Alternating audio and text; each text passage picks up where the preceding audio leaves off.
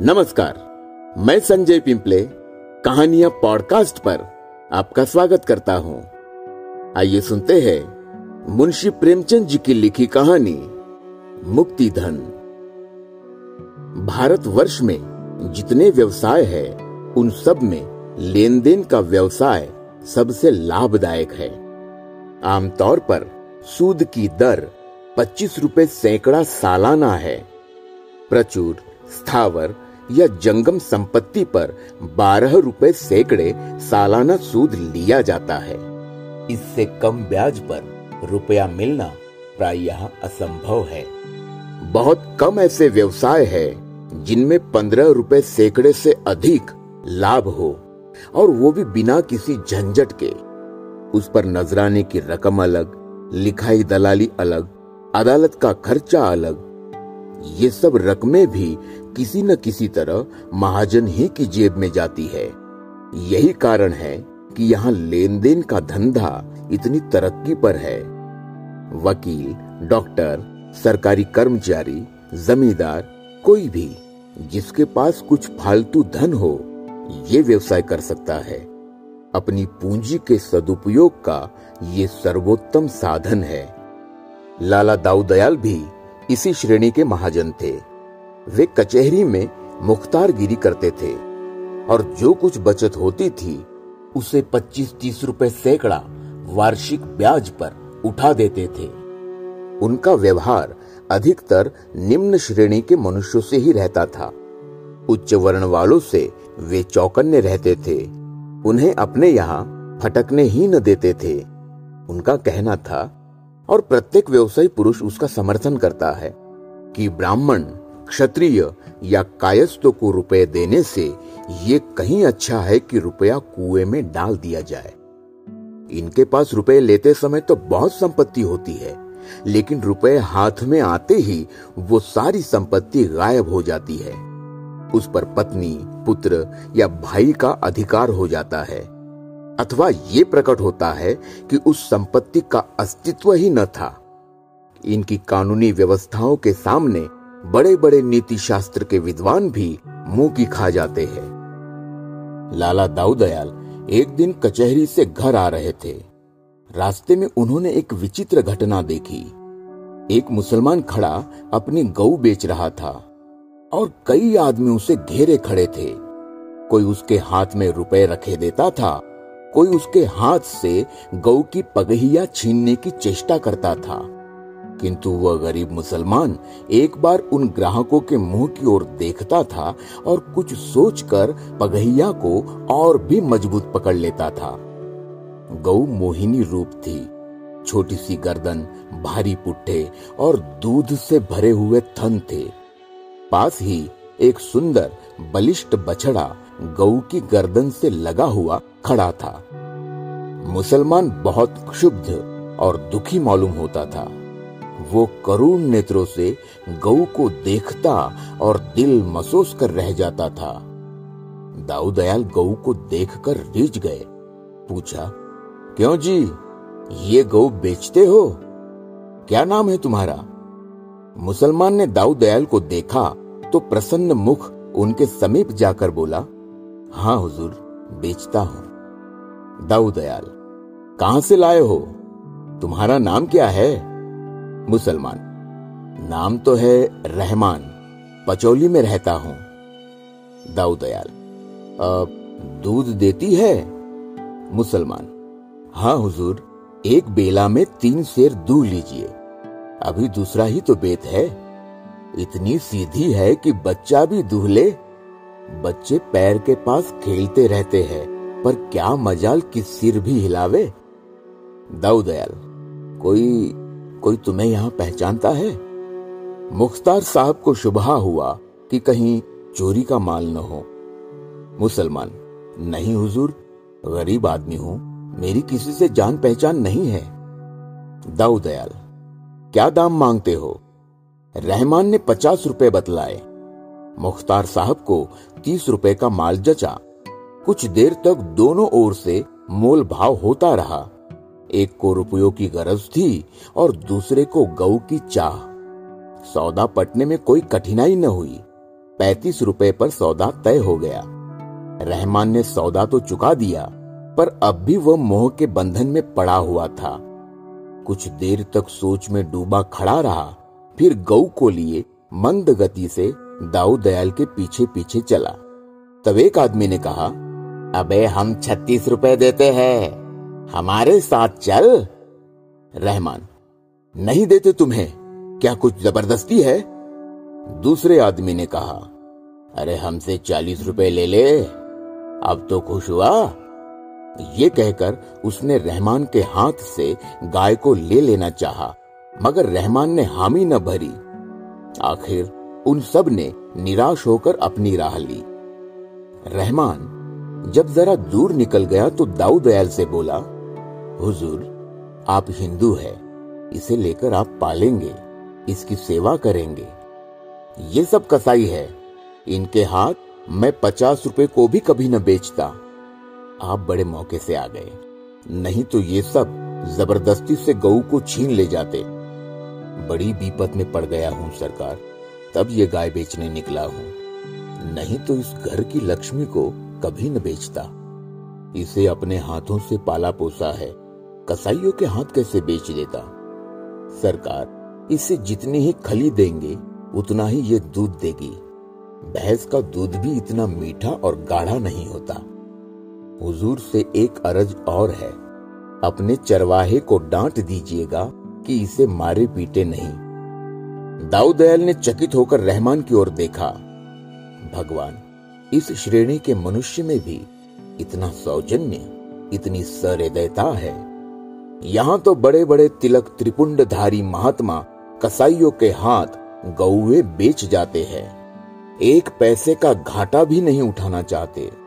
और ये गरीब, और ये गरीब पाँच रुपए का घाटा सहकर इसलिए मेरे हाथ गऊ बेच रहा है कि ये किसी कसाई के हाथ न पड़ जाए। गरीबों में भी इतनी समझ हो सकती है। उन्होंने घर आकर रहमान को रुपए दिए। रहमान ने रुपए गांठ में बांधे, एक बार फिर गऊ को प्रेम भरी आँखों से देखा और दाऊ दयाल को सलाम करके चला गया। रहमान एक गरीब किसान था और गरीब के सभी दुश्मन होते हैं। जमींदार ने इजाफा लगान का दावा दायर किया था। उसी की जवाबदेही करने के लिए रुपयों की ज़रूरत थी। घर में बैलों के सिवा और कोई संपत्ति न थी। वो इस गऊ को प्राणों से भी प्रिय समझता था। पर रुपयों की कोई तदबीर न हो सकी तो विवश होकर गाय बेचनी पड़ी। पचौली में मुसलमानों के कई घर थे। अब की कई साल के बाद हज का रास्ता खुला था। पाश्चात्य महासमर के दिनों में राह बंद थी। गाँव के कितने ही स्त्री पुरुष हज करने चले। रहमान की बूढ़ी माता भी हज के लिए तैयार हुई। रहमान से बोली, बेटा, इतना सबाब करो। बस मेरे दिल में यही एक अरमान बाकी है। इस अरमान को लिए हुए क्यों दुनिया से जाऊँ? खुदा तुमको इस नेकी का फल देगा। मातृभक्ति ग्रामीणों का विशिष्ट गुण है। रहमान के पास इतने रुपए कहाँ थे कि हज के लिए काफ़ी होते। पर माता की आज्ञा कैसे टालता? सोचने लगा, किसी से उधार ले लो। कुछ अब की ऊख पेर कर दे दूँगा, कुछ अगले साल चुका दूँगा। अल्लाह के फजल से ऊख ऐसी हुई कि कभी न हुई थी।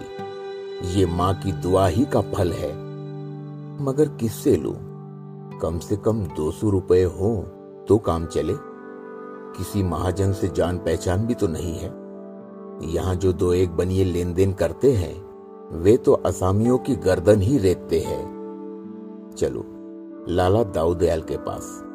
इन सबसे तो वही अच्छे हैं। सुना है, वादे पर रुपए लेते हैं, किसी तरह नहीं छोड़ते। लोनी चाहे दीवार को छोड़ दे, दीमक चाहे लकड़ी को छोड़ दे, पर वादे पर रुपए न मिले तो वो असामियों को नहीं छोड़ते। बात पीछे करते हैं, नालिश पहले। हाँ इतना है कि असामियों की आँख में धूल नहीं झोंकते। हिसाब किताब साफ़ रखते हैं। कई दिन वो इसी सोच विचार में पड़ा रहा कि उनके पास जाऊँ या न जाऊँ। अगर कहीं वादे पर रुपए न पहुँचे तो बिना नालिश किए न मानेंगे। घर, बार, बैल, बधिया, सब नीलाम करा लेंगे। लेकिन जब कोई वश न चला तो हार कर दाऊ दयाल के ही पास गया और रुपए कर्ज मांगे।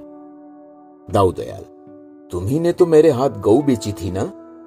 हाँ हुजूर रुपए तो मैं तुम्हें दे दूँगा लेकिन मैं वादे पर रुपए लेता हूँ। अगर वादा पूरा न किया तो तुम जानो फिर मैं जरा भी रियायत न करूँगा। बताओ कब दोगे? रहमान ने मन में हिसाब लगाकर कहा आ, सरकार दो साल की मियाद रख ले। दाऊ दयाल अगर दो साल में न दोगे तो ब्याज की दर बत्तीस रुपए सैकड़े हो जाएगी। तुम्हारे साथ इतनी मुरवत करूँगा कि नालिश न करूँगा।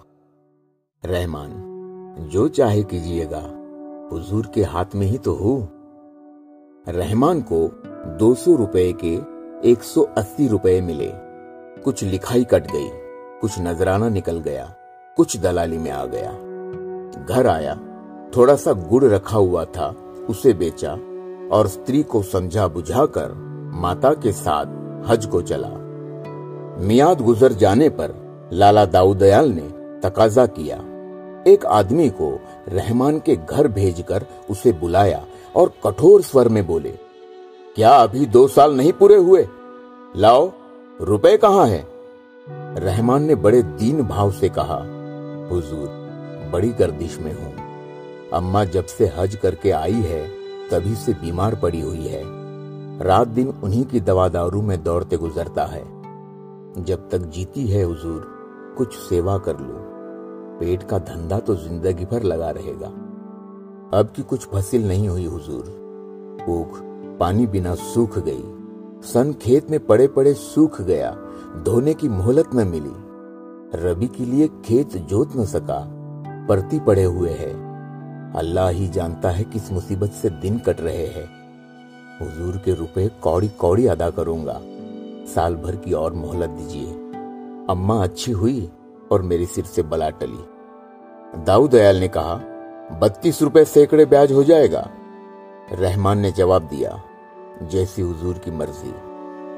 रहमान ये वादा करके घर आया। घर आया तो देखा कि माँ का अंतिम समय आ पहुँचा है। प्राण पीड़ा हो रही है। दर्शन बदे थे, सो हो गए। माँ ने बेटे को एक बार वात्सल्य की दृष्टि से देखा, आशीर्वाद दिया और परलोक से धारी। रहमान, अब तक गर्दन तक पानी में था। अब पानी सिर पर आ गया।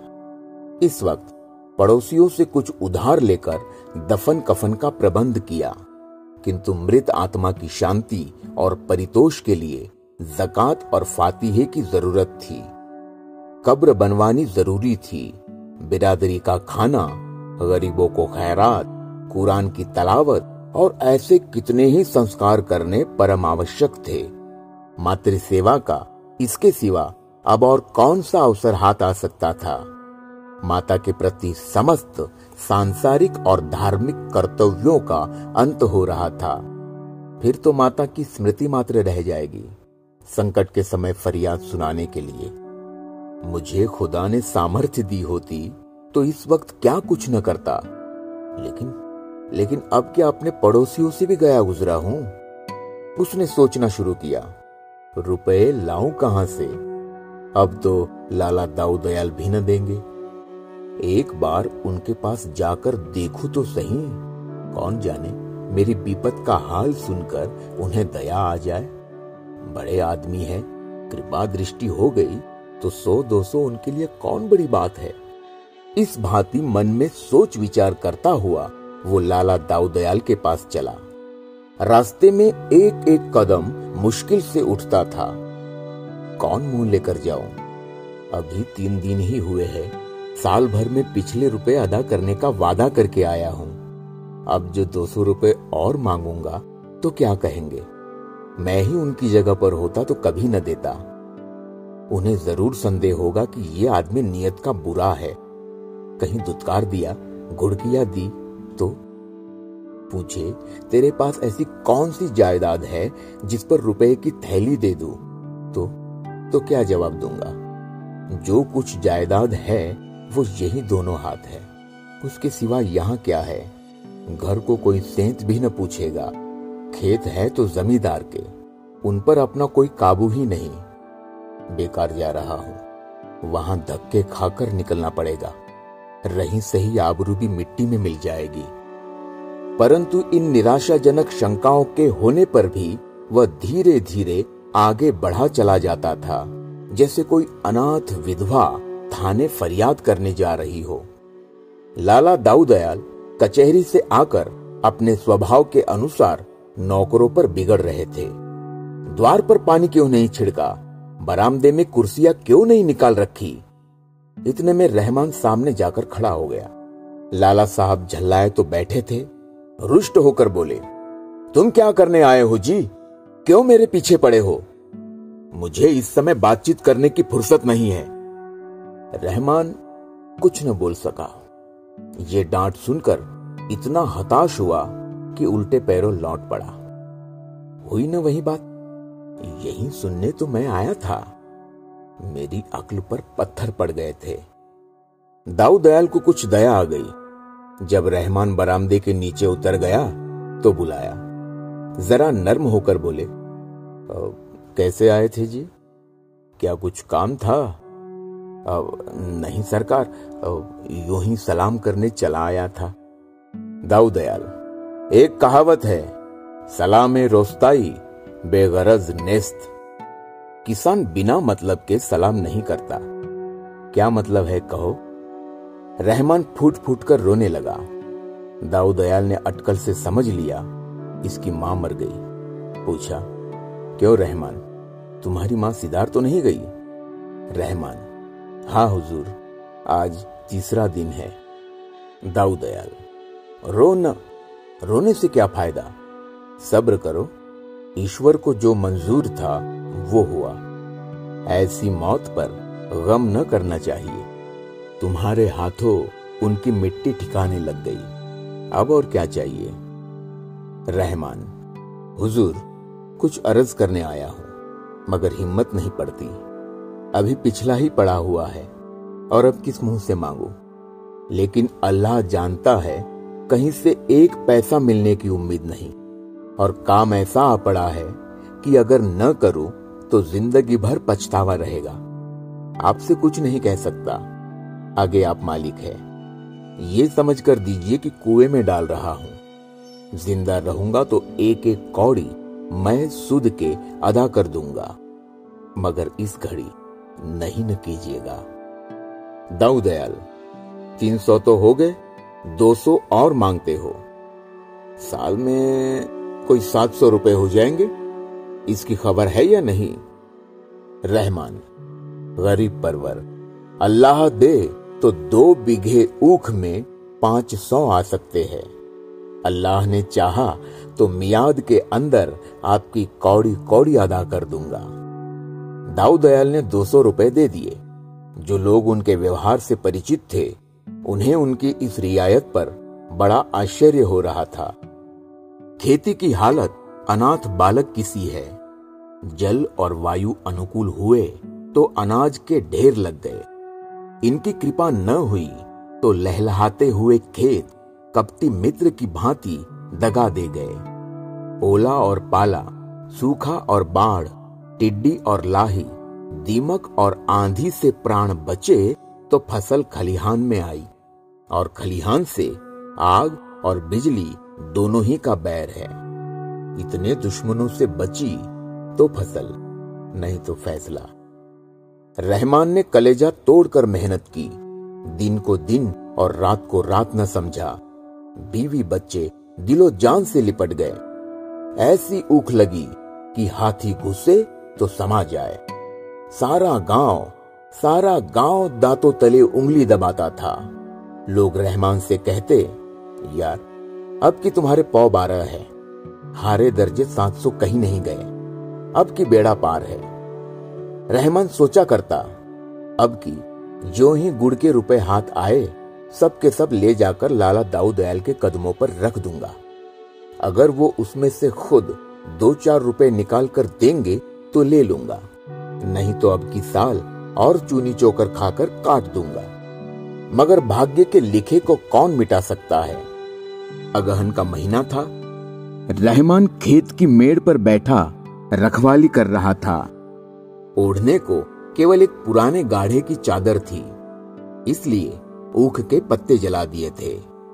सहसा हवा का एक ऐसा झोंका आया कि जलते हुए पत्ते उड़कर खेत में जा पहुँचे। आग लग गई। गाँव के लोग आग बुझाने दौड़े, मगर आग की लपटे टूटते तारों की भांति एक हिस्से से उड़कर दूसरे सिर पर जा पहुँचती थी। सारे उपाय व्यर्थ हुए। पूरा खेत जलकर राख का ढेर हो गया और खेत के साथ रहमान की सारी अभिलाषाएँ नष्ट भ्रष्ट हो गई। गरीब की कमर टूट गई। दिल बैठ गया। हाथ पाँव ढीले हो गए। परोसी हुई थाली सामने से छिन गई। घर आया। तो दाऊ दयाल के रुपयों की फ़िक्र सिर पर सवार हुई। अपने कुछ फ़िक्र न थी, बाल बच्चों की भी फ़िक्र न थी। भूखों मरना और नंगे रहना तो किसान का काम ही है।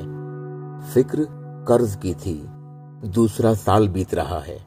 दो चार दिन में लाला दाऊ दयाल का आदमी आता होगा। उसे कौन मुँह दिखाऊँगा? चलकर उन्हीं से चिरोरी करूँ कि साल भर की मोहलत और दीजिए।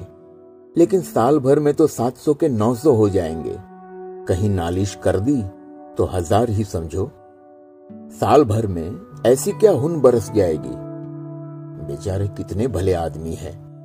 दो सौ रुपए उठाकर दे दिए। खेत भी तो ऐसे नहीं कि बैरिहन करके आबरू बचाऊं।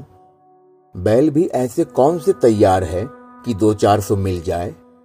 आधे भी तो नहीं रहे। अब इज़्ज़त खुदा के हाथ है। मैं तो अपनी सी करके देख चुका। सुबह का वक्त था। वो अपने खेत की मेड़ पर खड़ा, अपनी तबाही का दृश्य देख रहा था। देखा दाऊ दयाल का चपरासी कंधे पर लठ रखे चला आ रहा है। प्राण सूख गए। खुदा खुदा, अब तू ही इस मुश्किल को आसान कर। कहीं आते ही आते गालियाँ न देने लगे। या अल्लाह, कहीं छिप जाऊँ? चपरासी ने समीप आकर कहा रुपए लेकर देना नहीं चाहते। मियाद कल गुजर गई। जानते हो ना सरकार की, एक दिन की भी देरी हुई और उन्होंने नालिश ठोकी। बेभाव की पड़ेगी। रहमान काँप उठा, बोला, यहाँ का हाल तो देख रहे हो ना? चपरासी, यहाँ हाल सवाल सुनने का काम नहीं। ये चकमे किसी और को देना। सात सौ रुपए ले चलो और चुपके से गिनकर चले आओ। रहमान, जमादार, सारी ऊख जल गई। अल्लाह जानता है, अल्लाह जानता है अब की कौड़ी कौड़ी बेबाक कर देता। चपरासी, मैं ये कुछ नहीं जानता, तुम्हारी ऊख का किसी ने ठेका नहीं लिया? अभी चलो, सरकार बुला रहे हैं। ये कहकर चपरासी उसका हाथ पकड़कर घसीटता हुआ चला। गरीब को घर में जाकर पगड़ी बांधने का मौका न दिया। पाँच कोस का रास्ता कट गया और रहमान ने एक बार भी सिर न उठाया। बस रह रहकर या अली मुश्किल कुशा उसके मुँह से निकल जाता था। उसे अब इस नाम का भरोसा था। यही जब हिम्मत को संभाले हुए था, नहीं तो शायद वो वहीं गिर पड़ता। वो नैराश्य की उस दशा को पहुँच गया था जब मनुष्य की चेतना नहीं, उपचेतना शासन करती है। दाऊ दयाल द्वार पर टहल रहे थे। रहमान जाकर उनके कदमों पर गिर पड़ा और बोला खुदा बंद बड़ी विपत पड़ी हुई है। अल्लाह जानता है कहीं का नहीं रहा। क्या सब ऊख जल गई? रहमान, हुजूर सुन चुके हैं क्या? सरकार जैसे किसी ने खेत में झाड़ू लगा दी हो। गाँव के ऊपर ऊख लगी हुई थी। गरीब परवर ये दैवी आफत न पड़ती तो और तो नहीं कह सकता, हुजूर से उरीन हो जाता। दाऊ दयाल, अब क्या सलाह है? देते हो या नालिश कर दू? रहमान, हुजूर मालिक है, जो चाहे करे। मैं तो इतना ही जानता हूँ कि हुजूर के रुपए सिर पर है और मुझे कौड़ी कौड़ी देनी है। अपनी सोची नहीं होती, दो बार वादे किए, दोनों बार झूठा पड़ा। अब वादा न करूँगा।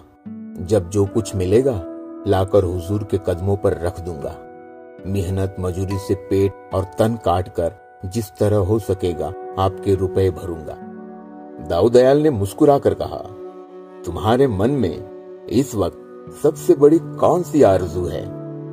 रहमान, यही हुजूर की आपके रुपए अदा हो जाए। सच कहता हूँ हुजूर, अल्लाह जानता है।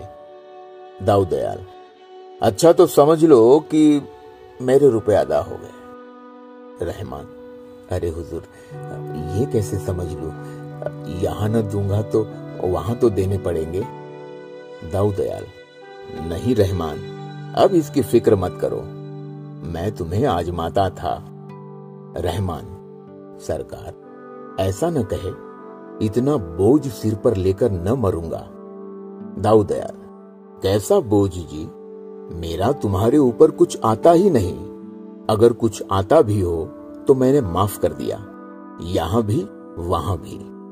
अब तुम मेरे एक पैसे के भी देनदार नहीं हो। असल में, मैंने तुमसे जो कर्ज लिया था, वही अदा कर रहा हूँ। मैं तुम्हारा कर्जदार हूँ। तुम मेरे कर्जदार नहीं हो। तुम्हारी गऊ अब तक मेरे पास है। उसने मुझे कम से कम आठ सौ रुपए का दूध दिया है। दो बछड़े नफे में अलग। अगर तुमने ये गऊ कसाईयों को दे दी होती तो मुझे इतना फ़ायदा क्यों कर होता? तुमने उस वक्त पाँच रुपए का नुकसान उठाकर गऊ मेरे हाथ बेची थी। वो शराफत मुझे याद है। उस एहसान का बदला चुकाना मेरी ताकत से बाहर है।